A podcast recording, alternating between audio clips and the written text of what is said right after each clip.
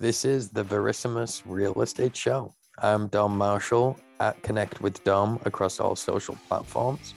So give me a follow there. Enjoy the good, the bad, and the funny stories from top real estate agents, small to large investors, wholesalers, and flippers too from across the nation. We'll get into personal and verissimus real estate stories. Verissimus means real. We're going to get into the real stories to inspire you to learn and to laugh along. The goal of this show is to provide value and give you successful and replicable strategies to help grow your business and the potholes to avoid too. We're going to cover marketing channels, personal branding, sphere building, investing, agent attraction, talent acquisition, new technologies and automations, sales tips, and much, much more. So, do one thing for me, please. If you get any value, any little nugget from this show today, please like, comment, and subscribe and let me know your thoughts. We put a lot of work into this, so please like, comment, and subscribe. And without further ado, let's get into the show.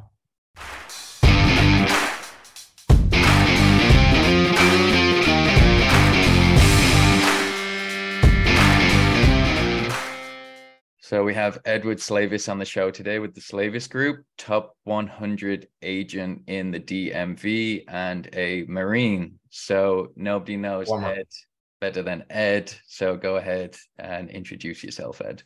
No, thank you very much for having me, Dominic. I'm a former Marine. Uh, they say once Marine, always Marine, but I uh, uh, cannot cannot still fit in my uniform, uh, unfortunately.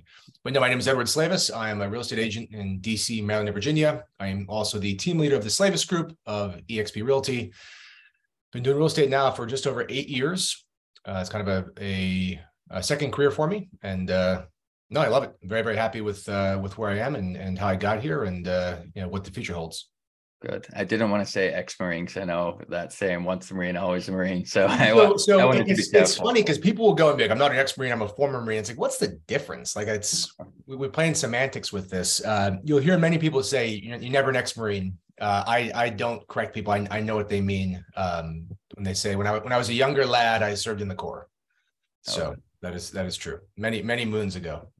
Great. So the first question I have for you is the softball question what, What got you into real estate?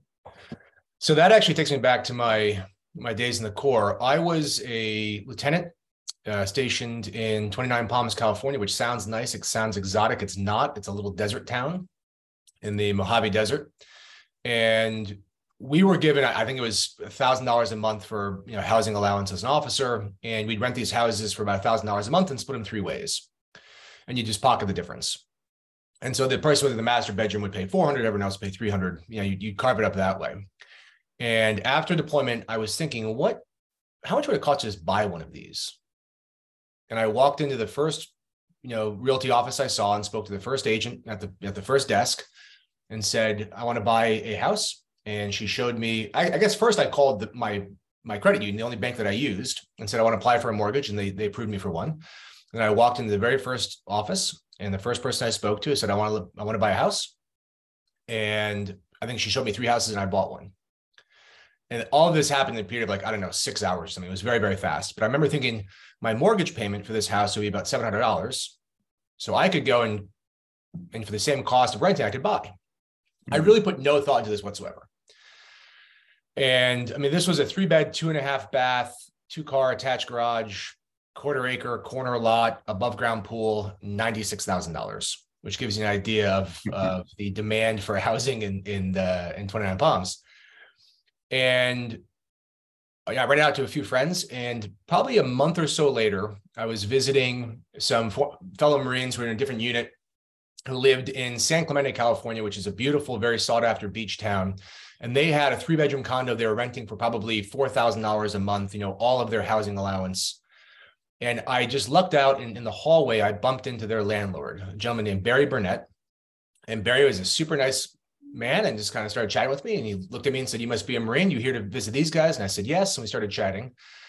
And I said, What do you do? And he said, I'm a real estate broker in Burbank. And I was so excited to tell someone I bought this house. And uh, I kind of told him about it. He said, Congratulations. you know, what are your plans for it? And I said, well, I'll hold on to it as a rental property once I leave. And if I ever need the money, I'll sell it. And he said, well, why don't you just do a, a you know, home equity line of credit or a cash out refi? And I was like, I have no idea what a home equity line is. I have no idea what a cash out refinance. What are you talking about? And again, I put zero thought into this purchase. I put more thought into what I was going to wear today for this Zoom than I did into this purchase. right. And I just there's something about him. I was like, tell me what I should learn. Because he, he, he spoke briefly about what it was like to be a broker and kind of how he ended up there. It was this really meaningful conversation we had in the hallway. And I said, Is there a book I can read or something? And he recommended a book called Rich Dad Poor Dad and said, It's the best book you'll ever read. Here's my card. If you ever want to talk about it, give me a call. So I went home that weekend. I devoured the book and called him uh, in his office and took my phone call. And he, you know, just really started a conversation uh, about real estate. And my interest just kind of exploded from there. And everywhere I lived, when I got out of the Marine Corps, I moved overseas. I've lived in, I don't know, six or seven different countries, uh, probably six or seven different states. And everywhere I went, I would always go and want to look at real estate. So I was living in Italy and I'm thinking, can I buy the condo across the, the hallway? Would I be able to rent it? What are the taxes? I was living in Colombia. This would have been probably 2009. And at the time, the hotel lobby was pushing this uh, anti Airbnb law. Uh, I don't think it actually was Airbnb, but anti short term rental law. Yeah. Uh, trying to push it through the legislature. And I was following it because I had this idea I was going to buy this condo there. I already actually met with a property manager. And everywhere I went, it was just always looking at real estate investments. And it was funny because I was broke as a joke. I had no money to afford any of this, but that, that was what my interest was. Mm-hmm. And after a while, all of my friends knew I was interested in real estate. Uh, when I finished graduate school, I bought a house the, here in DC. The following year, I bought another house. And more and more, I started having friends ask me, you know, do you know good agents? Do you know, you know, will you come come with me to my home inspection as if I know anything at all about how homes are built. They'd ask me finance questions. And I'm completely unqualified to answer any of these, mind you. So I would just refer the business out to somebody else. And eventually I said, let me go and get monetized. Well, let me go and get licensed to monetize this hobby. And I could maybe sell a house or two a year to a friend or family. And maybe I buy an investment property for myself. And then that, that would fund my Roth IRA, that would pay for my annual vacation. And that was the plan. Mm-hmm. And when I got licensed, I had sent this rambling, awful email out to I think, you know, in Gmail, select all, compose. Right, right. And I mean, everybody got it. Like, uh, and said, Hey, I'm a real estate agent. And I had a number of people that just replied and said, Awesome, like, good luck. Uh, you'll you'll do well, and that was encouraging. And then several people actually replied and said, "Hey, good timing. You know, my wife and I are thinking about buying, or I'm thinking about selling," and the business just kind of took off. And at the time, I was actually working full time at the Navy Yard and didn't own a car. And my boss knew I was licensed, knew I was getting licensed. And what I would do is, as long as my schedule allowed it, if you wanted to look at houses, I would actually leave the Navy Yard, Uber to show you a house, Uber to the second house. If you wanted to put in an offer, I would Uber to a Starbucks, put in the offer. Yeah. And then go back to the office and work until maybe six to try and make up the hours. The following morning, I'd get in the office at 6 a.m., try to make up the hours. Again, my boss knew I was doing this. It was no no surprise. And after several months of that, I thought, who am I kidding? Like this is actually something I'm passionate about right. and I wasn't about my day job. And so I put in two weeks notice and told him I was doing real estate full time. I never looked back. And the, other than joining the corps, it was the best uh, best professional decision I've ever made by far. There's a couple of things there to unpack. One is you just kind of, and a lot of people just have a innate internal love for real estate in general, mm-hmm. and I mm-hmm. think that's just natural. Rich Dad Poor Dad is also a good driver for that too. I think a lot Absolutely. of people read that mm-hmm. and fall into real estate. Um, how important is it then for an agent, a newer agent, or someone getting started and making that transition? Should they take the dive and jump in, or should they slowly transition so they can naturally replace their income? Because you get a lot of people, right, that dive in head first, mm-hmm. realize mm-hmm. it might take three, four, five, six, even 12 months to start getting deals. Mm-hmm. So, what would your advice for, say, newer agents? I think a lot of it depends upon your financing. So, if you have no savings in the bank, it's hard to go and leave a W 2 job, even if you're making good income, or or even if you're not making good income. So, I mean, it's not like a dream job. It's hard to leave that security and dive headfirst when you have no savings. Because on, on month one, he'll just be ringing up the credit card debt. Right. So that does take a, a leap of faith. The comment you made about it may take three, six, 12 months. We unfortunately tell new agents, hey, the average agent does a deal, you know, until their six month mark. I don't even know if that's true. I don't know where that comes from. But if that's the mindset you have going in, you're actually, I think, going to work less hard during those six months because you're like, oh, this is completely normal to be two months in and not have a deal. I had my first deal done the first, we can talk about later, but I had my first deal done the first two weeks and I had six in my first six months part time. So I think part of it, you know, came uh came quickly to me, but also I, I didn't have that knowledge. I didn't have that mindset of, hey, you know, your first six months are going to be barren in terms of, of the transactions. So overall, to answer your question though, I think it's hard to do well part-time. Yeah. It there it is so involved in terms of the different facets of it, the, the, the kind of the hard and soft skills you need, what you need to learn about the market, about how to deal with clients, about how to negotiate, all the different pieces of the uh, of the business. It's very very hard to do part time. You're trying to ride a bicycle slowly. And it's much more easier when you get up to speed and you're, you're increasing speed on that bicycle. Same thing in your business. It's like learning a language, complete immersion. You're going to learn much, much faster. Yeah. So, if at all possible, if you have mm-hmm. the means of jumping in head first, I would say do it. But beforehand, I would say have a plan. You know, research how you're going to run your business, research perhaps what team you join, what resources available to ensure your success, and and really commit to it. Yeah, I think I would say just go for it. yeah, one of the key Also, one, one more thing. Also, be be reasonable about your your strengths and weaknesses. Yeah. I think a lot of people will get into real estate for bad reasons. One of them is perhaps they purchased a house. and It was a very smooth, easy transaction, and they thought, "Geez, my agent just got fifteen thousand dollars and really didn't do anything." Mhm. the agent probably didn't get 15,000 maybe the commission was only 13,000 they split it with their broker and they had marketing costs et cetera. So there's that piece that that many don't understand. But also this is an umbrella business. So you don't get paid on the easy ones you get paid on the hard ones. And not every transaction is going to be easy. In fact you should go in each transaction think it's going to be more difficult more time consuming. Right. and then if you have a layup great. Right. uh, but you have to have that mindset. And the second thing also is people the big i'm a people person being a people person is not even necessary. It's also wholly insufficient. So I know plenty of real estate agents. I'd actually probably consider myself a little bit in this category as not being a people person. My favorite thing to do is to curl up with a book by myself. Uh, there's a big difference between being a people person or being the life of the party versus saying, this is the person I want to represent me on what is one of the most important financial decisions I make. And so just you, you might say I'm, I'm an outgoing person. Someone's always like, oh, you, you you're such such a, uh wonderful personality, whatever. You should be in sales. Mhm. Sales is a lot more involved than just being a smooth talker. So Yeah. uh, I think if you as long as you are honest about your strengths and weaknesses, uh, strengths and weaknesses, your your um, your mindset is right, you are dedicated and committed, then dive right in. Yeah, sales is definitely a learnable skill if you commit yourself to it. Um, I think one key point you So, had. so I I have to, I have to uh, uh, point this out. I have a collection of coffee mugs. And I probably have 50 of them everywhere I've traveled, just random stuff. And if you come to my house, we actually, my wife and I will actually use them in order. So you take from the left and put on the right, and we kind of cycle through them. So whenever you come over, you get a different coffee mug. Mine today happens to be the Slavis Group. A little shameless, uh, shameless there plug. we go. I love it. Um, I need, I need right. one of those.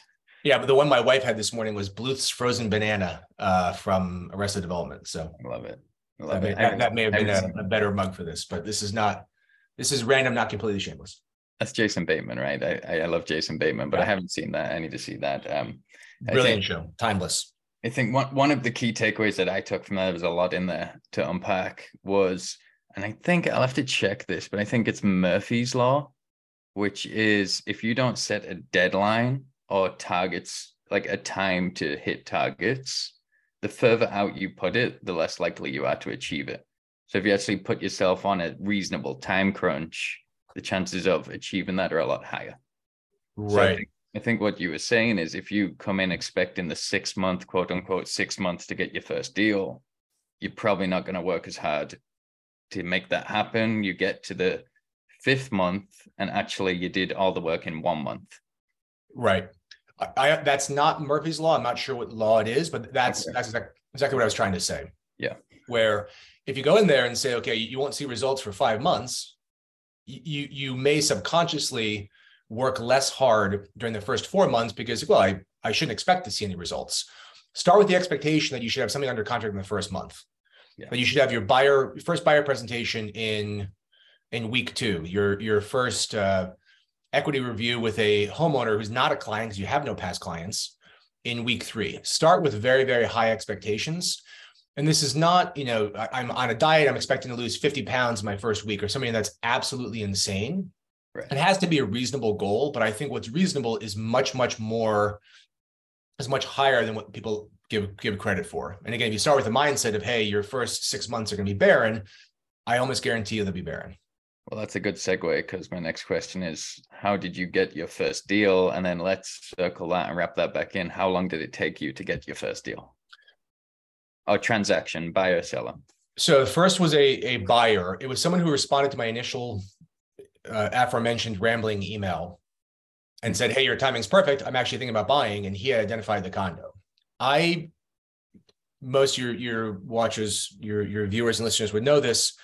Uh, SentriLock is the card you use to get into lockboxes. Sometimes it's a combination. Sometimes it's it's a, a lockbox. I didn't even have my SentriLock card, so I didn't have no idea how to show this thing. I have no idea how to schedule it.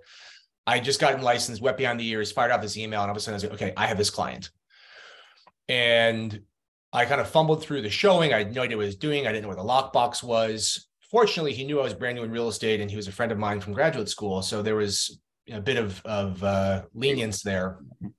I had a, he extended me considerable grace on, on figuring this out and showed it. And he basically said, I, I'll take it. There was a little bit of research I had to do for him, but at the time I didn't know the skill of I don't like saying overcoming objections, but saying clarifying uh, questions for a buyer. And so I just it, I lucked out in that he was 75% there, and I was able to answer a couple questions for him, got him 100% there. Can you give an example of a, he, what's that? Can you give an example of a clarifying question? Oh, the, um, the, the person may. Um, oh, geez they, they, they think parking is absolute requirement. They want a garage spot. Does it have to be a garage spot or is a uncovered parking spot fine? Or does it have to be a parking spot you own? Perhaps there's one in the building that you can rent. So let's go and look and see. Um, you know, maybe there's always a, a uh, you know, one or two spots available for rent, or with frequency, there's a spot available for, you know, for longer term rent. Or maybe street parking isn't that bad, mm-hmm. right? Where in Georgetown, street parking is a disaster. In Brightwood, it's easy so maybe in that particular neighborhood, you know, street parking really isn't that bad. Or maybe there's a spot nearby you can rent, maybe perhaps in a parking garage, or let's look on Craigslist and find a, you know, a, a homeowner a few blocks down that has a parking spot. So is it kind or of or let's go and talk to a homeowner in the area and just say, excuse me, sir, I, you know, I, I see you getting in your car here. This is my client thinking about buying this property. How have you found street parking? Yeah, this is actually a really important topic because the way I'm seeing it is the criteria that your um, buyer or seller is giving you is not absolutely binary unless they have a hard stop on something particular. Right. So right. by asking a question, the quality of your questions determines the quality of your answers. So if you're asking this clarifying question, you can kind of see what leeway they have. By uncovering that answer, you can now solve the problem. You know what the problem is? You know that, you know, tier of what's allowable. Mm-hmm. And now you can solve that problem within those tiers. Right. So you're giving yourself more opportunity to actually get a deal done, then you know I have to hit all these targets. Mm-hmm. How how you want a third bedroom? What do you want it for? Why do you want it? That's the feature. What's the benefit to you? And it could be a guest room. How often you can have guests come? Once a year. Okay. Do they actually need a guest room? Right. For that once a year, can you put them in a hotel nearby? Or a sofa bed or a Murphy bed? Or maybe you want it for an office. Okay, how many of us have home offices and just work in the kitchen table anyway? Work at the kitchen table. Isn't there's not a right or wrong answer. It's just like you need to be honest with yourself. Why do you want this space? Is this a want or this a need?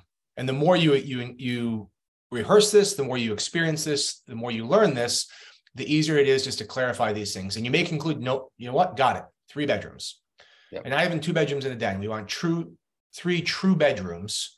And then that limits the search and it makes it easier for you as an agent to service that buyer because you've eliminated a, you know, there are fewer properties to consider. And all the properties, at least along that criteria, could be a, a real property for, you know, real contender for that buyer. So I didn't have any of that knowledge. Uh, that's something that is a skill that you you will always refine as you encourage as you encounter new objections, new questions. And again, I don't, I don't like the term overcoming objections, although I think I just used it twice. It's much more like clarifying for them because I'm not persuading them something they don't believe. I am just clarifying, be honest with yourself. Why is this feature important? What benefit does it give you? Yeah. again, I didn't have that.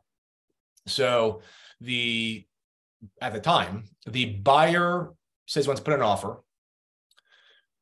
I don't remember how exactly I ran comps. Now I have a undergraduate degree in engineering. I have a master's degree in, in economics. So I'm very comfortable with numbers. I'm very comfortable with spreadsheets. So I'm sure I did something. We agreed upon a price, submitted it, and negotiated. And they said, uh, congrats. Actually, actually, no, I had to back up one step. It just so happens, and this is the life of a realtor, where he wants to put in an offer. I'm about, about to get on a plane to a friend's wedding in Illinois. And I called the, I had started on a team and I called the operations manager. I'm not sure what her title was and said, I got a problem. I need to submit an offer. The team had offered like a boot camp training, which I was not able to attend because again, I was full time. So I was able to attend of the 10 days, maybe two and a half days of the training. And it did not cover how to write a contract. I don't know if I had zip forms. I don't know if I had DocuSign or which of these software programs you use to write and then electronically sign these, these documents. And I remember calling her and saying, good news, I'm uh, client wants to put in an offer. She's like, great. I said, the bad news is I'm about to get on a plane. What should I do? And I remember her saying, okay, normally I never want to miss the opportunity to train. However, just send me the info and I'll write it up. And so I forward her the information, the client's name. If I recall, I had, you know, I'm, I'm at the airport. She forwards it back and say, just, you know, click forward on this and send it to listing agent. And I did that. And when I landed in Chicago, we had the offer accepted. So I went to the friend's wedding feeling like a king, like just, just had the first deal ratified real estate. Just, that that deal did actually uh, settle, and that so that was my first commission. But we were at the um, we were at the wedding. as my then girlfriend and I. We were at the wedding, and we were kind of celebrating. And I was like, "Next round on me." and uh, another thing for new agents, or at least uh, experienced agents, know this: is you never settle, you, you never celebrate until at the settlement table. You can pop the champagne then, but not uh, never before, because because things can happen. Fortunately, with that transaction, it went through uh, quite um, quite seamlessly. But actually, the listing agent on that transaction, who will not be named, he's still an agent here in DC. Uh, he was so difficult to work with, and I this this is an N of one. I've never done this before, so he was so difficult to work with. I talked to the title company, and he basically told me he's like, "I have no idea what I'm doing," which is not incorrect. But I talked to the title company. He said the same thing to them Yeah. and he got in an argument with a lender who, again, my understanding was, he was a very experienced lender. I since know that he was, but at the time I just was kind of going on faith that he knew what he was doing. And he basically said the same thing to the lender. I was like, this guy is such a jerk. If this is what real estate is, uh, I don't know if I want to do this full time. I, I, I, this is not for me. Unfortunately, the next transaction was much smoother. And after a while, you learn to just kind of put all the good experiences in with the bad or all the easy transactions in with the difficult ones and hopefully the the uh, the soup that uh, is created is is palatable. And for me, it's it's been been absolutely wonderful. But that first one was a very uh, I was fortunate because it was easy to to arrange, but then it was also you know very stressful going through it because again I didn't know what I was doing, and, and the person who I was working with, I felt like was making it uh, especially difficult. Well, there's a couple of things there. Usually, if if the first transaction is way too easy and not the norm, you kind of expect that for your next transaction and moving forward. Right. So I would I would even say a very difficult transaction as your first transaction will propel you forward quicker than something that's just quick, easy, and smooth. Perhaps. Mm-hmm. Perhaps. The second thing is, and this goes for a lot of salespeople in general, is spending the commission check before they actually have the commission.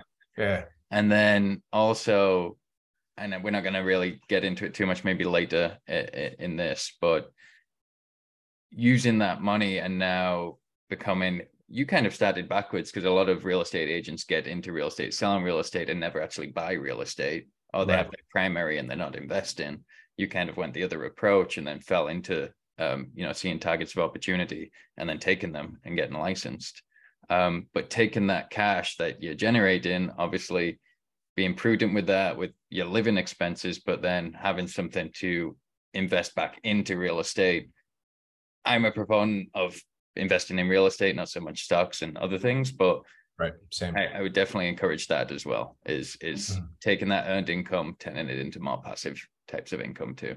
So right. that's that's that's, that's rich dad poor dad, sure. Yeah, exactly. Um, so from that first transaction to where you are now, what's the blueprint? And it's probably changed over time. What's the blueprint that you've put together to go from that first deal to where you are now, top 100 agent in the DMV? So there were kind of two phases to it.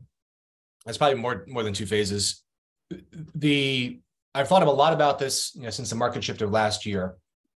I spent the first several years of my business working in my business.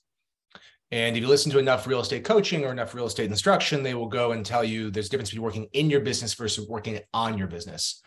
And for the first six or so years, I just worked in my business. It was how do I get clients? How do I convert them? You know, what presentation do you do? What value can you add? What's the best way to show houses? Best way to evaluate prices? Clarify uh, any questions that they have.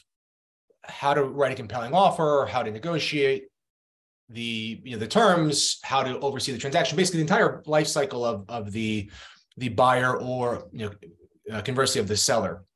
And I spent a lot of time looking at how do I do that well and this comes from the, I think, the Marine in me, where they really teach you a lot about planning and breaking things into components. Like if you can teach advanced machine gunnery to lance corporals, you can break down a real estate transaction and figure out what is the task, what is the condition, what is the standard for each piece, how do you make them more seamless.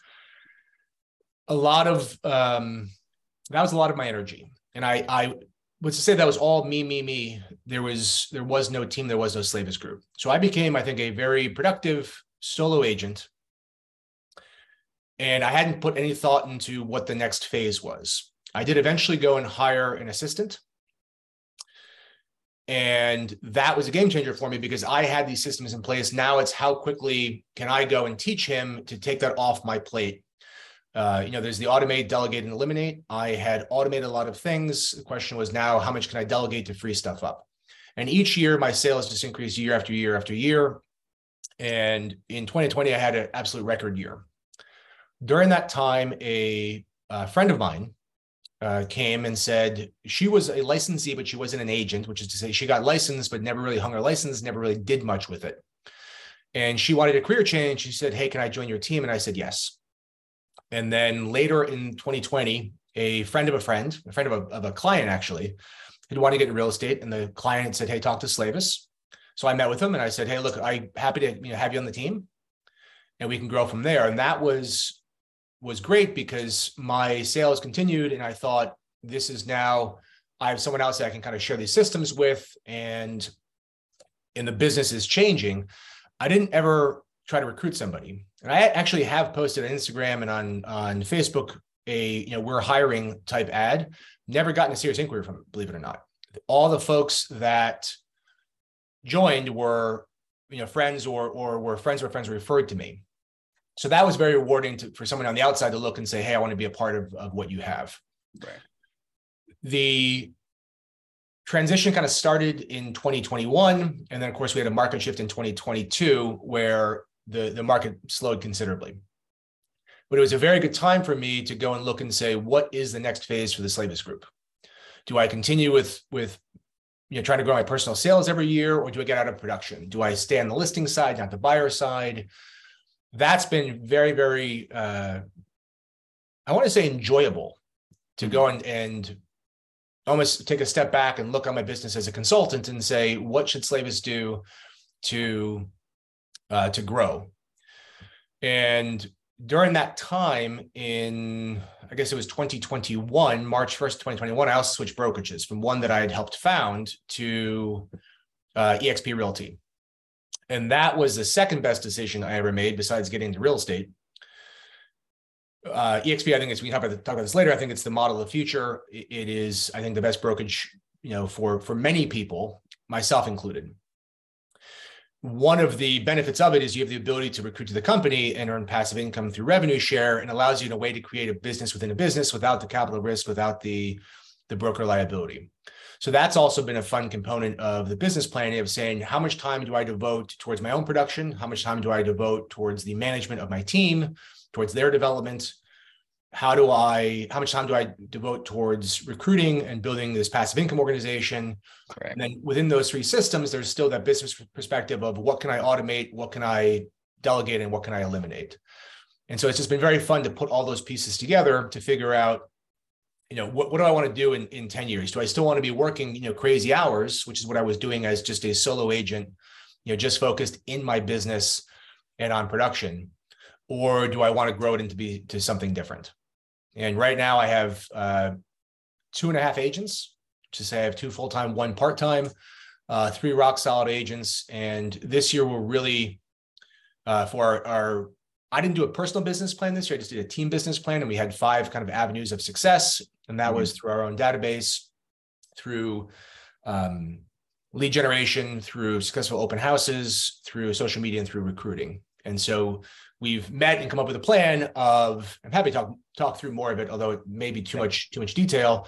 Talk through a plan of this is what the you know the current level of service these are the, the expectations of the agents and this is what we as a team are going to do to you know elevate and improve you know elevate your performance and, and improve your chances of success. So that's just been very very rewarding even 25 days in now to the to the new year to be implementing and, and seeing kind of the new new energy in the agents and we're gearing up for a very very good year. So i think not sure if that answered the question or not. You did. I'm going to get more granular. So i think that's broad right. strokes. Let's go. The key point i'm actually going to write this down. I haven't heard you say this before previously of all the conversations we've had but automate delegate eliminate. That's it. It's that, that is not mine. Uh, I, I I tell my team all the time I've never had an original thought in my life my best ideas are stolen. The, the, the joke R and D is is rip off and duplicate. Right. So I have, um, yeah, all of my systems. The ideas have come from somewhere else. And maybe maybe not from real estate. Maybe maybe from sales or or maybe from some other form of you know study or psychology, what have you. Uh, but that one, I literally have um, a little sticky note here, which just says that automate, delegate, eliminate. You know, constantly reminding myself so, so if you if you, you know, or or or someone saying, or as a business owner, it's the idea. If you if you if you do something twice, write it down. Yeah. Right. I've heard that. And then from the Marine Corps, we have again teaching machine gunnery. What is a task condition and standard? The task is to engage these targets at this range. What's the condition?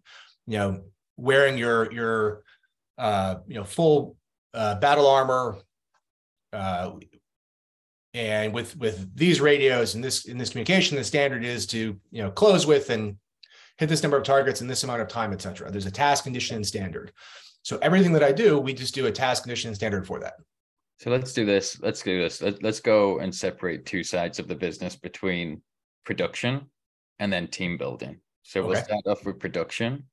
Okay. Automate, delegate, eliminate. How do you get started with all of that? What what are you automating? Then how do you eliminate it, uh, delegate it, and then how do you eliminate it?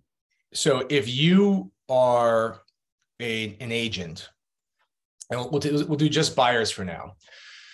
A typical life cycle in the, you know, the phases that I would use are the lead generation, which is getting someone to raise their hand and say, I might be interested in buying the house, the lead conversion, which is persuading them to work with you, searching for a house, uh, clarifying or submitting an offer, negotiations, transaction management, and then follow up afterwards because obviously you want repeat business, you want referral business. So I break it down into those phases, and you can combine some of those phases or split them up into others, and then go and say, take one of them, lead generation.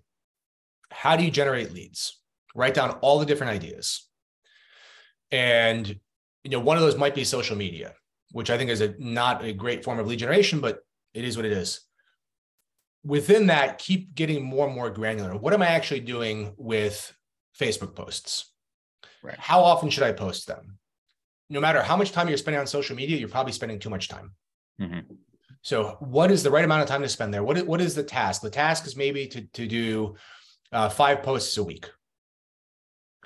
What is the what is the standard with condition wouldn't necessarily apply, but what is the standard? The standard might be uh, to communicate a certain message, a message of gratitude or a message of adding value. Uh, maybe the standard is also having fun, you know, some call to action, like DM me for more information, or to end with a question of saying, "What are you grateful? You know, this is something I'm grateful for. What are you grateful for?"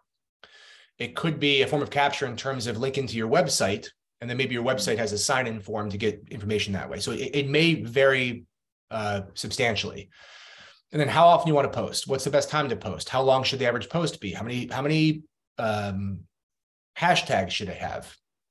You can you can learn more and more and, and constantly refine it. The most important thing to do is get something out there. Yeah. Right. So just get something out there, and then over time, if each day you're making one percent better, you are you know thousands you know percent more efficient at it by the end of the year. But then you're constantly evaluating how can I do this better Yeah. and you may have great ideas for lead generation event. I want to have a happy hour. Okay, so now you're talking about spending money. Do you have the money for it? Mhm. But I would do that for each, you know, lead generation. What is where, where is your your source actually coming from? Maybe it's from your database. Okay, great. What are the tasks I need to maximize from my database? Maybe it's just staying in communication with them. Okay, what's a good system to communicate? That would be through my CRM. Now within the CRM, what are either should I be using action plans? Should I be using drips? Should I just make a note of how often I talk to the person and make a goal of talking to them every X number of weeks? Right. So I went through and answered all those questions, and you are constantly improving them. You you are never done. You are always editing and improving. And a lot of it, again, can you automate it? Uh, I may go and and after three months, a, a, client sells a property. Sorry, a client purchases a property. After three months, I'm going to go and send them an email saying, "Hey, can you believe it's been three months since you purchased this house? It's time to change your air filters. Let me know if you need help with that. Send." Yeah. If you send an email more than once, that email should be in a template. So you're cutting and pasting it, and that's helping with the automation. You could also literally set it up where there's automation where the email goes out without you doing anything, which would be an improvement. And then how do you improve upon that automation? Perhaps you go and, and look it up and say, okay, your filter is a, a 20 by 20. Here's a link to purchase them at Amazon. And you know they're 20 by 20. Why? Because you found that out at the home inspection or maybe during the walkthrough when you pointed out to them where the air filter was. And so you could go and maybe it's not an automation, but maybe at settlement, you go and draft that email Right. to be sent in 90 days. And then they get a, a tailored email to them with the exact size and, and a link to order. So part of it is, is automating to, to increase that work, but you're always you know trying to add more value. And then at some point, you could also go and delegate that, which is to say, could that be done by an assistant? Could that be done by a virtual assistant? And that comes to kind of joining, you know, growing the team. But that could be a great next step once you have a certain level of production. When you start, unless you're part of a team that's doing part of that for you, you're you're wearing all of those hats. And then the last thing is is elimination. If you look at what you do every single day, you might feel very, very busy. And most of that is a colossal waste of your time. Yeah. So at the end of the day, your business is, is no further along to success than when you started. Because a lot of what you, you do simply could be eliminated. Or, you know, for a blog, sign up for some blog writing service. And now everyone's going to use ChatGPT, but you can sign up for some blog writing service and you can delegate that instead of eliminating it. Or you might say, you know what, blog is really not not Yeah. what I need for my lead generation. I don't need to stay top of mind with clients. I can simply eliminate this and I, I free up my my day. What there's a great book by I'm kind of getting off a tangent here, but there's a great book by Gary Keller called The One Thing. And the first time I read it, I'm like, I don't get what the point of this is. You are you have it right there in front of you. There you go. Right there. Um, I'm watching. Yep. So the first time I read that, I had, I was like, I don't get what the point of this is like work on what's important. Thanks, Gary. I didn't need 150 pages to tell me this. Right. And last year, um, I'd say last summer perhaps, I had texted my business partners at EXP, all of whom are mega successful agents. And I said, best book on real estate sales, go. What do you got? Hmm. One of them actually responded with a book on real estate, the others didn't. Yeah. And two of them had responded back with that book. I'm sorry, one of them with, with that book, uh, the one thing, and two of them with a book called Atomic Habits. And in reverse order, Atomic Habits is simply uh, you don't rise to the level of your ambitions, you fall to the level of your processes. And the goal is to go and if you can take a process and improve it 1% and be consistent, you know, 1% a day, 1% a week, 1% a month, and just be consistent, uh, you know, the sky's the limit. And that's intuitively what I think I've done with my with my business. And I'm I'm I think I have a lot of success because because of that that mindset. But I remember um, his name is Jimmy Rex. He's the number one agent in the state of Utah. He's kind of my direct sponsor of the company. And I'm like, Jimmy's like very, very successful. And this one thing is his book. So I went back and reread it just out of respect for him. And it kind of blew my mind because what I would do is I would go and look on my to-do list for the day and I'd have 40 things. I would get 20 of them done. And I'd feel like, wow, this is so productive. Right. But if I didn't get the most important thing done, the day was a waste. So now I will go, and it might not be one thing, it might be three things and it's not necessarily you know from you know something in my business today although it might be a lot of times it's things that are you know i'm working on my business and it's more like a a, a uh, midterm growth type objective so a to-do list doesn't cut it write the to-do list but then read back through it and then pick the one thing out of that to-do list that's your priority highest priority yes that, that you have to get done have to time block it yep right? Put put down your calendar, turn off your, your dang phone, turn off social media, and focus on that. Unless, of course, it is that one thing is maybe a, a phone conversation. Right. And a lot of the rest of the list, uh, again, what can you automate? What can you delegate? What can you eliminate? Uh, I've told my team a number of times that you guys feel busy. Great. What I want you to do is write down every single thing. You've heard me say this. Write down every single thing you want to do today. Write down a piece of paper. Write today and then list everything. And when you're done, cross out today, write tomorrow. And guess what? You just freed up eight hours of your time because a lot of what you're working on is not that one thing. It can wait till tomorrow, or honestly, it doesn't need to be wait at all. Maybe right. you can automate it through software. Maybe you can you can spend some time. Uh, we went and had many many agents do this. It's kind of like a, a market uh, snapshot, monthly snapshot that goes out to our farm. So here are the 10 most recent sales in the zip code. It is very, very time consuming to go and sit there and cut and paste that or to, yeah. to type it out and you have the risk of typos. So we went and just took some time and figured out an integration where you can take it from a Google Sheet directly into InDesign. And now we can crank the things out in five minutes each, when before maybe took 45 minutes each.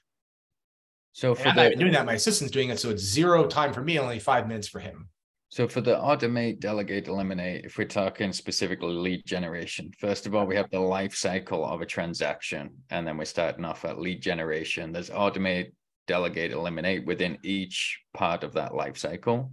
Right now, we're starting at lead gen. So, what I'm hearing is A B test, find something that works. If it works once, will it work again? Probably. Continually refine that process, put a number to that process so you have targets and expectations. If you don't have a target and expectations, then you can't delegate it out because they don't know the person or whatever. You know, if you can put an automation to it, or a person. That's the two ways to delegate it. I'm, I'm hearing is you either right. use technology or you leverage out a person, hire or commission, whatever that is. Mm-hmm. Um, but take something that's replicable, build a process and a system behind it, which is the delegating piece. Right. So find what works, put the technology to it, or put a person to it, repeat it, test it, test something else, and keep refining that process. How do mm-hmm. you go from that to eliminate? Uh, you or is you, that elimination? You know, no, no. So eliminate is this is no longer part of our plan. Okay, I'm so that's an, I'm, right. I, I'm, I'm spending an hour. Right, I'm spending an hour a day writing a blog. Yeah. Can I go and sign up for Keeping Current Matters? Yeah. We'll just go and for I think it's 25 bucks a month, post to my website and post to Facebook. And I've completely automated that task. Or can I delegate it and just say, Pete, who's my assistant, Godspeed. Let me know what you need. Good luck. Or do I eliminate and say, this is not actually part of my business? It's not worth my time. It's not worth Pete's time. It's not worth my money. It's Yeah. just, it's, it's just not necessary. Yeah. The, you may go and be doing client events and you may find that 80% of your clients, this is the Pareto principle, 80% of your clients that come through events come through 20% of the events. Get rid of the other, the other 80%, get, get rid of the other four events. Yeah. And, and maybe you have that one good event, you maybe you have that twice throughout the year Mm-hmm. but you, you don't need you don't need the others. I, I do two client events. That's it. I've thought about doing a third, but if ultimately if it doesn't fit into my business, I don't I don't need to do it. My business would be stronger if I didn't do it because it takes away time and resources that could be applied to to where my business is actually growing. So is this the piece where you're kind of coming from working in the business to on the business? This is a hard transition for a lot of people is going from in to working on your business. Mm-hmm. It's one big difference between working in and working on is you're testing, you're trying everything out, you're delegating it, but you don't know whether it's you should eliminate it or not if you're not tracking all the KPIs, which is key performance indicators, Exactly. how it's performing itself.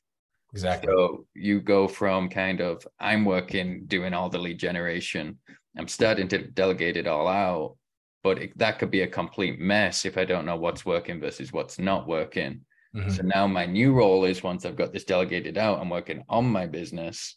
Should I eliminate it or should I keep it and refine it by tracking all the numbers, the KPIs, the performances of everything, and then going back to your team or back into the technology and refining things? Mhm. So would you say would you say that's oh what am I missing here? That's a key piece going from in to working on the business. I, I don't think you're missing anything. It has to be done purposefully, though. Which Yeah. is to say, when do you start? What is what is the standard? Which is to say, how will I know when I've accomplished this? And how will I evaluate it later? So so the the client event is not just did the event go off without you know someone dying, right? Uh, did the event go off without me embarrassing myself? Right. Uh, the event is did I have the meaningful conversations? Am I able to uh, trace any business referrals from that event? Mhm. And sometimes you won't know. Uh, I have a listing coming up here about a block from me here in Mount Pleasant, and I don't know exactly how he learned of me. It could have been from seeing sales in the neighborhood. It could have been from uh, postcards. It could have been through. It wasn't word of mouth. Um,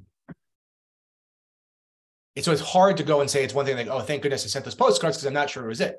Maybe it was just he saw my for sale sign across the street and, and wrote it down and, and gave me the chance to to compete for the business. So you can't always tie things back to 40% of my business is from postcards, 30% from client events, 20% from this. Right.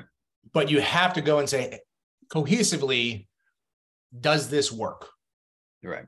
right? Or I, I'm doing all of this lead generation and networking. My database is centered in Washington, D.C. That's where my future listings are.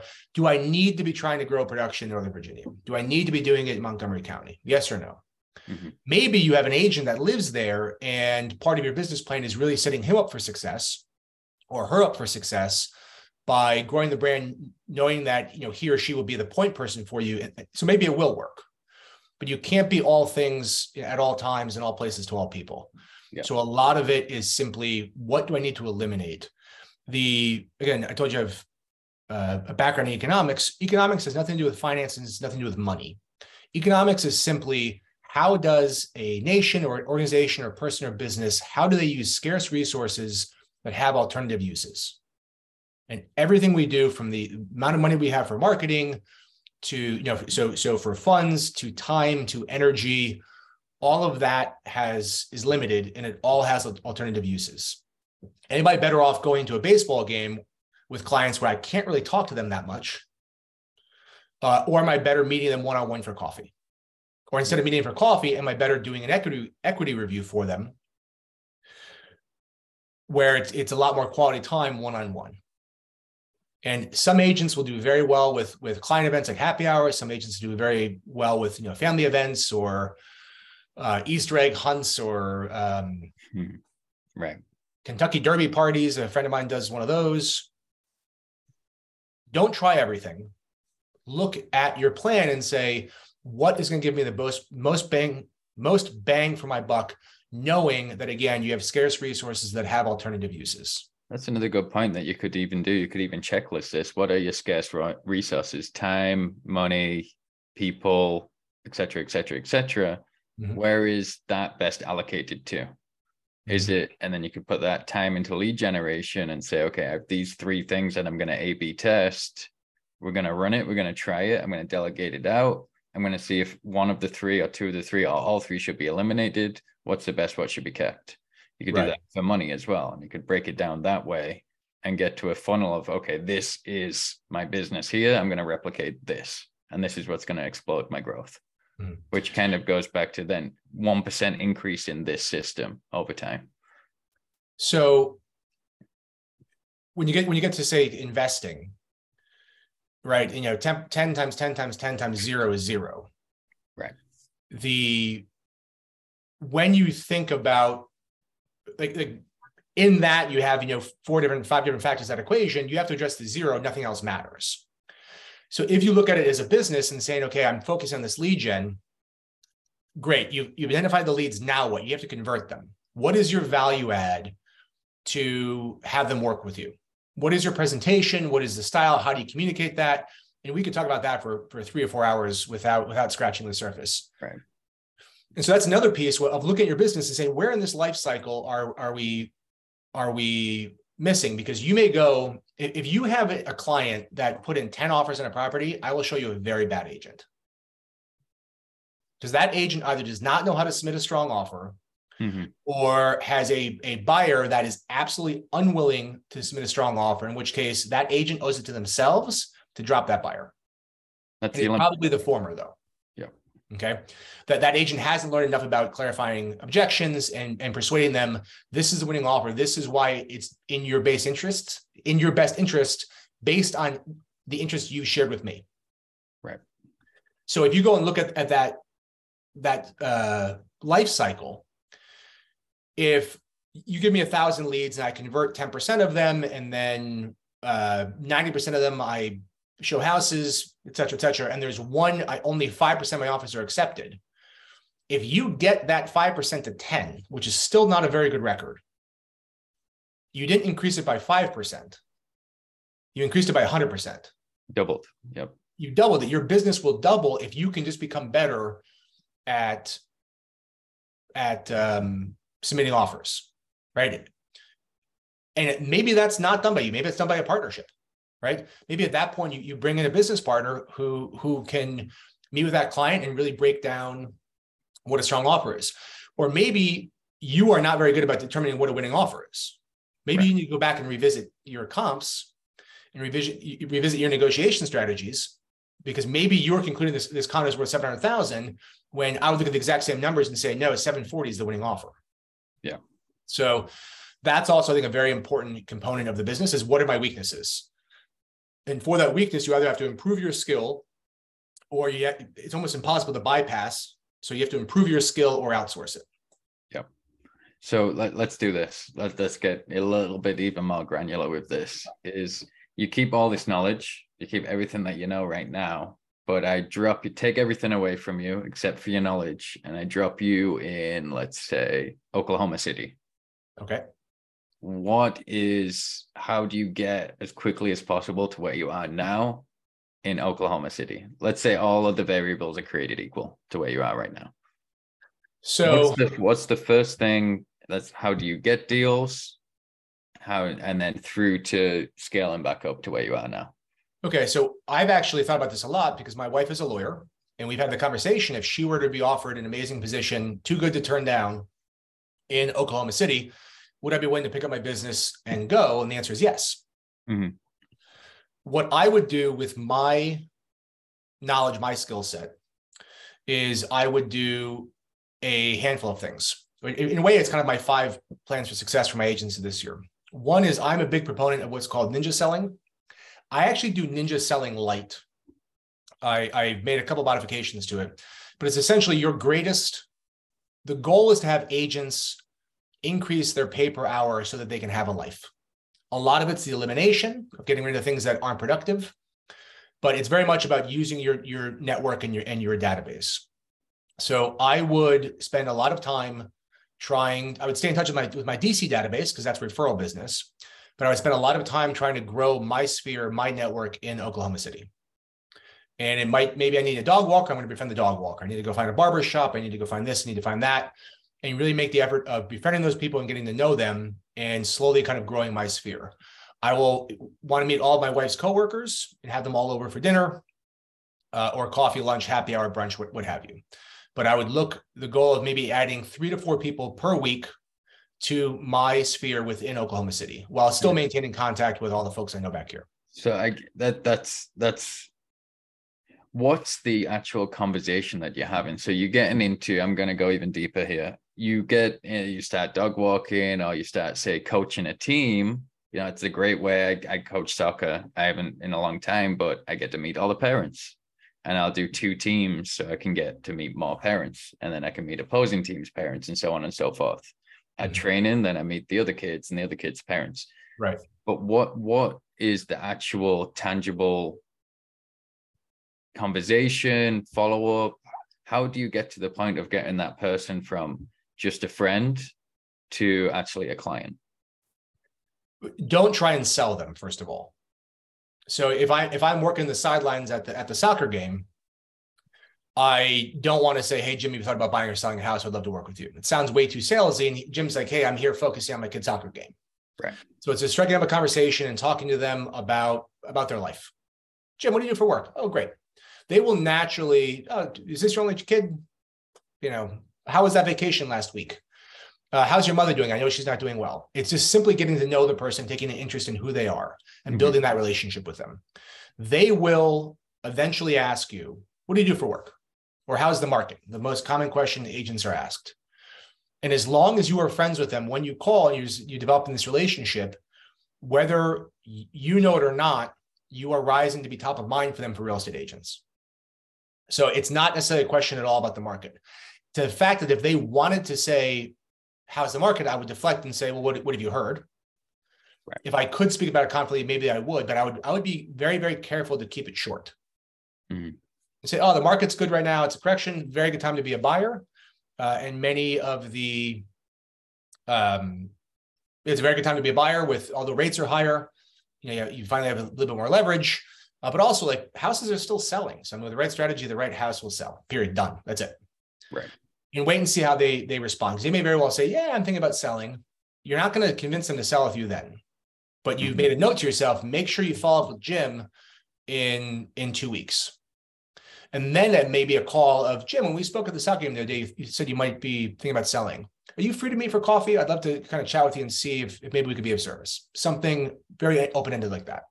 So the call to action comes into play when they've expressed. First of all, it's striking up a relationship.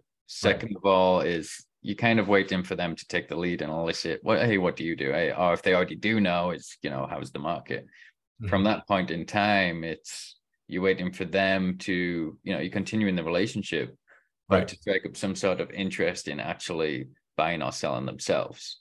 Mm-hmm. At that point in time, then comes the call to action. Right. You may luck out in the same way that I did with my very first buyer. You may look out where the person says, Hey, great time. I'm thinking about buying.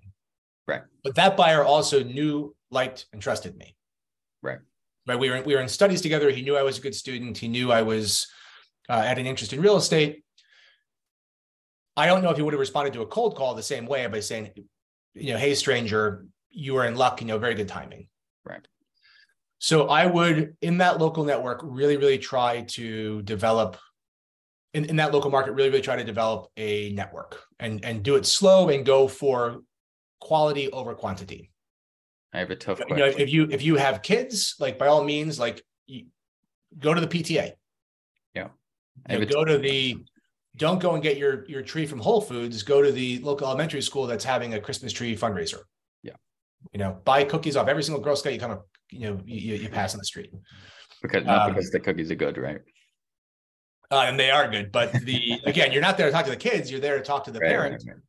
and and and see where it can go so that's the first thing i do the second thing it might be and that we, we can put more as almost like lead attraction the other one might be what can we do to generate leads before you, you jump into systems, that, I, let me let me just pause Yeah, one other question on that sphere How do you delegate that? You don't. You can't. Um, the, the meaningful conversations have to come from you. Yeah. If you are also staying in touch with them by sending a monthly market report or what in the ninja world they call auto flow, that can be delegated. You can do that to an assistant, or there are a number of companies that just will send a postcard or two, two per month. If you're doing an equity review with them, then that the, the paperwork behind it might be one that you can delegate. And then you'll just take that finished report and go and meet with them and deliver it and talk them through it. If anyone I actually don't like I don't like to delegate those. Those I actually like to do. for anyone that doesn't know, what what's an equity review? An equity review is once a year on or around the anniversary of a purchase. I will go and meet with a homeowner and say, this is what I think your house is currently worth. It's not really an appraisal, uh, but the we're talking through what the house is worth. From there, there's going to be a whole host of other ways that I can add value. One of them is we can talk about refinancing. In this market, no, but pre uh, 2022, you can talk about possibly refinancing. Maybe they want to get a home equity loan or a cash out refinance. Maybe we'll review property taxes. Maybe their taxes are too high. We have instructions for each jurisdiction on how to how to challenge those. Maybe the person in DC, for instance, solar panels are an absolute no brainer. If you're listening to this or watching this, you're in DC, you should have solar panels on your home. I'll explain why later. So it may be the encouragement to get solar panels because they pay for themselves in a few years. Again, no brainer. It could be introduction to my friend Jesse, who, who uh, is in the solar industry. They may also go and say, Hey, I'm thinking about redoing the kitchen. Great. Here is a contractor or a designer, what have you. So there, there are innumerable ways that I can add value in that conversation. So an equity review is essentially a home valuation. I like the I like the semantics of equity review. I think it sounds way better. But that's more a case of a- Not my idea. I stole it from somebody else. Really? I, I love that. I love that. See, there's always things you can take away. Um, that's kind of a foot in the door. That's the purpose. But really, what you're saying is, what what other pieces of value can I provide to stay in front of you? I also I want that quality time with them. Yeah. I will go in for these. I will schedule two hours. I spoke to a good friend of mine who's a top agent up in Baltimore. He's like two hours. He's like, I'm in and out in 10 minutes, 15 minutes. Because he was looking for efficiency. That's his model. Maybe it works. For mine, is like, I want that quality time. We will sit there, you know, they may take give me a tour of the house and show me what, what their renovations or hey, look, this is how we decorate the nursery. And then you start talking about you know their children, what have you. It is wonderful quality time. And after a while, you're like, I'm 45 minutes in. Okay, shall we talk about uh, your home? Yes. Then I'll open up and walk them through that review. An important thing that I will always try and do is when I finish one conversation, I'm looking for the purpose of the next call within this one. Yeah. So I may go, we talk about solar panels. I will go and send you an intro to my friend Jesse. I'll be following up in a month to say, hey, Dominic, you, were you able to connect with Jesse? How'd it go? Great. Yeah. And then you may go and say, we are having panels installed in in May. Awesome. I'm putting in my CRM follow up in mid May and say, Dominic, uh, what, how the solar panels go? I remember you saying they're going to be installed in in May. Yeah. And so each conversation, in a way, not always, but you're you're well, you're always looking for the reason for the next call embedded in this call. They will say something. I'm going to the beach this weekend, or I'm Yeah. uh, my mother is sick, or you, you, you know things both good and bad that give you a reason to kind of follow up in a very non-salesy way. Right. So that part can't be uh, can't be automated or can't be delegated. But it may also be that you want to send out gifts to your your your database. That part, hundred percent, could be could be delegated or or automated. The personal So- touch piece can't really be delegated, but the framework around the personal touch can be. Right, because if they just want to know how much equity is in their house, I don't I don't think they're that accurate. Go to Zillow or or Redfin, and you'll you know innumerable websites will give you a, a free automated home value. What I want to do is sit sit down and talk through them, and this is why this piece I don't like to delegate is because I want to actually go through. It takes me about a half hour start to finish to do one of these reports, and I want to go through in detail and say what's selling, what's not selling. Yeah. You know, and when I talk to them, I want to I want them to know that this is not just an automated report I printed off and handed it to them. I spend some time going through this and here what I think the important things you need to know about your home value. You know, are things in the neighborhood selling? At what price point? What's moving? What's not? And what I found is I, I have one somewhere over there, actually, I just did. Uh, that I will go and I will sit in that nice Slavis group branded folder and I'll open it up and you see them kind of leaning forward over the table. Like, what, what's he got here?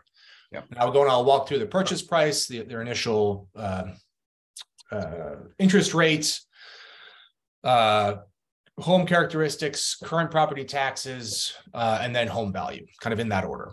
I think that I kind of want to move on. I think we should do a part two or follow up another interview because we could talk about this lead generation, dropping you into a an area and starting up a business there. I'd actually love to make that a TV show. Let's drop Ed into somewhere and grow a business. But um yeah, it would be watched by dozens. Yeah, yeah. Well, the people that do watch, they're going to get a ton of value. So you know, that's that's really what it comes down to. But um, the first thing though, I would build that network. The second thing though, is do you join a team even though you're not, you know, even though I was a team leader, is what's best for my business to go and, and join a team there.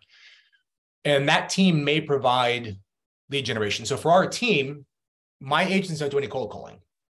We as the staff do all the cold calling and book them appointments. And so they can work their own database and then we will go in and book them additional appointments from our oftentimes paid lead generation. Mm-hmm. So I may decide that, and this is kind of our second funnel for our agent success, our second column is do I go and join a team that can provide me with proven lead generation in Oklahoma City? Or can I graft some of my processes from DC onto a business there and begin that for, you know, for lead generation? Uh, but okay. for many agents, if they don't have those systems, then you, you may want to consider joining a team until your database is of a sufficient size to attract business that can sustain you. You may want to join a team that can can help you, you know, grow your sales funnel in this new location faster that kind of dovetails onto my next question here, which is what's the value that you can provide that most or other people can't provide? Well, there are a lot of very good agents out there. So I, I don't think this is unique just to me. Um, there are a lot of agents I think that, that provide better support uh, or better guidance. I'll say that. What I would say for agents to do is look to get support for a weakness in your business. If you're not good at lead gen, find a team that will generate leads for you. Right. If you're if you're not good at getting listings, but you want to have open houses as part of your your business, then find a team or find a brokerage that can give you open house open house support. Uh, look to address your weaknesses, not to uh, necessarily heighten your strengths. What we provide for our agents a lot of it is the systems and processes. So we take again what I call Ninja Selling Light or your own database, and these are what we found to be best practices for maximizing that, increasing your pay per hour. Mm-hmm. Secondly, we will go and provide you at cost to us, at no cost to the agent. We will go and provide you uh, the requirements for it. There are certain things you have to do in terms of keeping your schedule and, and doing the required follow up and, and, and the the so the, the right buyer presentation. But we will go and actually just literally book you appointments. And so we, we will generate the leads, book you the appointment. It's your job using, again, our systems and processes to go and convert that buyer to get them to work with you. Yeah. And then we will also have you work our open houses and give you the systems and processes for what we think is the most effective follow up after that open house. So those are the three main components. And then uh, we also do offer some uh, social media support beyond just kind of following. Uh, we have a virtual assistant that does some some posting for us. So each of our the agents on our team have their own you know, real estate website, and so we can go and actually have our our VA, our virtual assistant, log into the others' accounts and just do posts for them. And they are personalized posts. Again, they, they need to add their own content, you know, their own uh, uh, yeah, because there's their own their own content to it, but we will go and provide additional uh, support to them and then the last piece being with recruiting, which kind of goes back to like an EXP exclusive thing, we will go and help them recruit with providing our time and resources uh, and money to allow them to network to other agents and, and share the EXP model because it's very, very lucrative if you if you do it well. So I think that's that that's it in a nutshell. Again, I can talk about each of those for for hours more, but yeah. Yeah. So based on everything that you've said there, this this is everything that the value kind of you have, EXP has, and your goals within EXP for your team. So, what's your vision for 2023? And how do you get to achieving that vision? So we have um, we have goals in. Uh, sorry, I, had to respond to a quick text there. We have team goals. Um, I have goals for both my personal production and for the team. And if all goes well, my personal, so, so then there's a, a, a sum total. If all goes well, my personal production will not meet its goal, but my the sum total will exceed it. Because that means my team has succeeded and picked up the slack for me, which is actually where I want to be as a business owner. How do we get there? It's by, in a way, doing everything we've said, which is to say, let's go back and look through this, this life cycle of a buyer. We are doing the lead generation. They're doing the lead attraction. We can go and separate and say, how do we go and improve our lead generation? And then how can they go and improve their lead attraction? So we'll break it down in components and go through this is what the phone call should be like. Here are some ideas of, of good follow-on calls and ways, ways of adding value here are um, here's a proper way to use the CRM so you can keep track of the relationships, the milestones of the person's life, how you can stay in better touch, and again, do that more seamlessly so it's not a labor intensive task to stay in touch. Then we can go through the buyer presentation. I mean, you're meeting with the person. Let's go through this in greater detail. And how do we improve this 1%, 2%, 5%, 10%? Again, maybe that's a major weakness in the person's business. And if I can go and improve their buyer presentation, their business maybe will triple because it went from a 2% conversion to a 6% conversion. And imagine if you can get that person up to a 60, 75% conversion, which is where I think a lot of top agents, uh, you know, a, a, lot of agents can easily get. Yep. And we're going through, so we have a weekly training event, uh, training meeting every Monday. It covers eight topics and we kind of rotate through those. Then we have a sales meeting every Wednesday and we uh, we'll cover both the listings, what do we have coming up? How do we sell these properties? How do we use these as carrots to attract new buyers or to retain our, our current uh, clients? And then say who has buyers that have unmet needs and talk about them as a team. And it's really, it goes back to that life cycle. How do we improve our support of the agents and the performance of the agents at each, piece of that, you know, each phase of that that life cycle. Right. So so the vision, the overall vision for 2023 is to support your team as much as possible to exceed the overall goal of your business, where essentially you're sacrificing your own production to make sure that your people are ex- excelling. Yeah. Most buyer leads I, I don't take. Most buyer leads will go directly to my team. Yeah. The buyer leads I now take might be uh, someone I met at an open house because I, I, do still occasionally work open houses, or they might be a referral from my database. So a college buddy wants to buy a house, I'll still take that lead. A friend of a good friend wants to buy a house, I'll still take that lead. But for the most part, the leads we generate as a team go to my agents. That's their support. That's their their uh, jet fuel. But at the beginning of the year, I'm very careful to sit down with them and say, what are your goals? And okay, you want to sell 24 houses a year.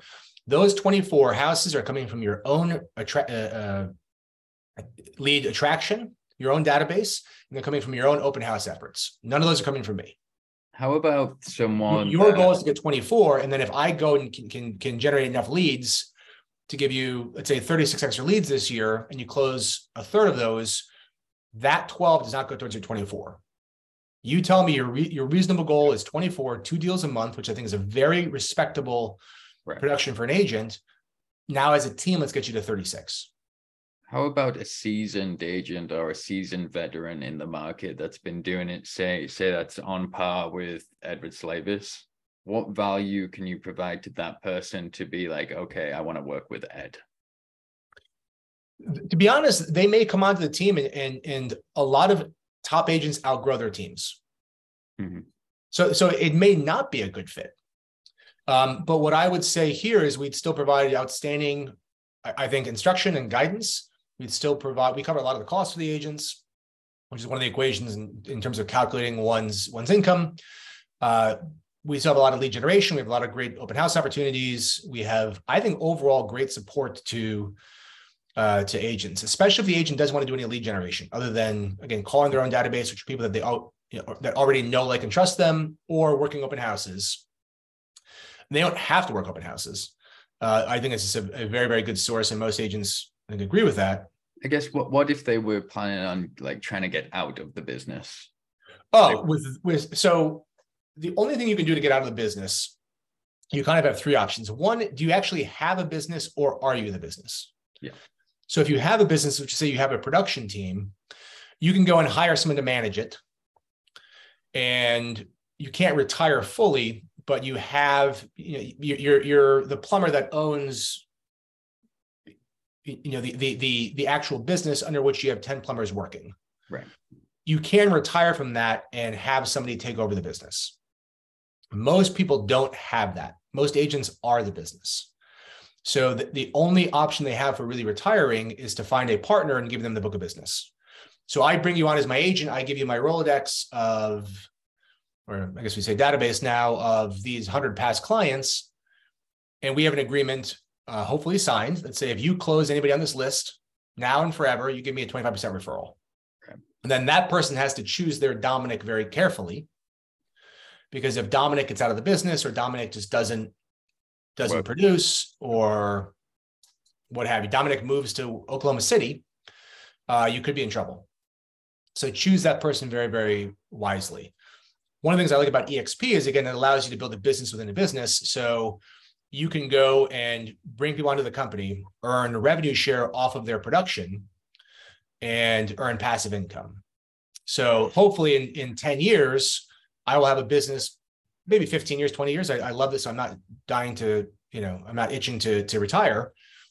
But maybe I have a production team that someone else can can run. And maybe at that point I have a 10,000 person organization beneath me at EXP that is incredibly lucrative, you know, of its own right. And now I also have a diversity because I have two income streams coming from one from production of which I am not actively producing, and one coming from that that uh, passive income revenue share and that's a blueprint that could be provided to a high level agent that's also at where you're at and wants to do kind of the same thing. I want to get out the business, but how do I do that? Right. If if a high production agent were listening to this, I would say they shouldn't quote unquote join my team. I would love to have them join the organiz- our EXP organization. I would gladly share with them exactly what I'm doing uh, of growing the production team and trying to kind of get out of production and how we're supporting our, our processes and systems and all that many of which i'm sure they already have and perhaps theirs is better than mine so it's also beneficial for me because I, I, will certainly learn a lot from them as well uh, but we'd share best practices on that and then i would i would show them and help them build their own organization under mine within within the exp framework uh, again, I, I, think it's we can talk about this if you like, but I think it's the future of real estate, and I I'm not one for regrets, uh, but I, I do I, I do wish I had started EXP six years prior instead of yeah. instead of what I did. So I'm going to give you just to wrap up. I'm going to give you two or three quick fire questions, just one Alrighty. one answers, one word answers. Okay. Best real estate book. Uh, it's not one word. What's your what's your one best real estate book? Um, for an agent, I would have to say ninja selling. What's a system, technology, or process that you can't live without? Todoist. It is a a to uh, a to-do list software checklist system that we use for all of our processes. Todoist. Gotcha. That's all I have right now. I, I should I should have came a little bit more prepared. I had two or three other questions, but they've lost me. I do need to get down to DC at some point because I know you do sure. those those roasts. Is it is it a roast or a barbecue that you you host that I just? Oh, uh, Meat Fest. Yeah, Meat Fest. Yeah. Yeah, I do that do, do that every fall. That, that's that's actually one of my I, I don't actually call it a client event. I, I refer to it the first time here because most people I'm invited actually just my friends.